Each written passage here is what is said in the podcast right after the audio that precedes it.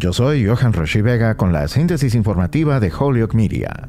La Autoridad de Construcción Escolar de Massachusetts acordó el miércoles pagar una parte de los costos de construcción de una nueva escuela secundaria para Holyoke, allanando el camino para que el proyecto avance. Esta fue la aprobación final que Holyoke necesitaba para construir una nueva escuela intermedia en el sitio donde ahora se encuentra la escuela William Peck.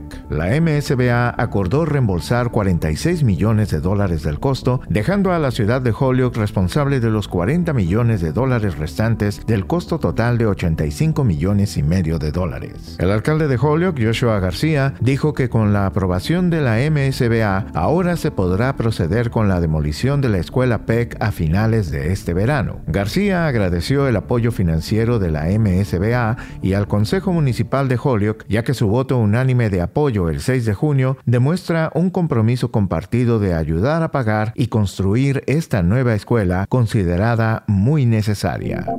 En otras informaciones, y por primera vez, los reguladores estadounidenses aprobaron el miércoles la venta de pollo elaborado con células animales, lo que permitió a dos empresas de California ofrecer carne cultivada en laboratorio a las masas de los restaurantes del país y eventualmente a los estantes de los supermercados. El Departamento de Agricultura dio luz verde a Upside Foods y Good Meat, empresas que habían estado compitiendo para ser las primeras en los Estados Unidos en vender carne que no proviene de animales sacrificados, lo que ahora se conoce como cultivado en células o carne cultivada tal como sale del laboratorio y llega a los platos. La carne cultivada se cultiva en tanques de acero utilizando células que provienen de un animal vivo, un óvulo fertilizado o un banco especial de células almacenadas.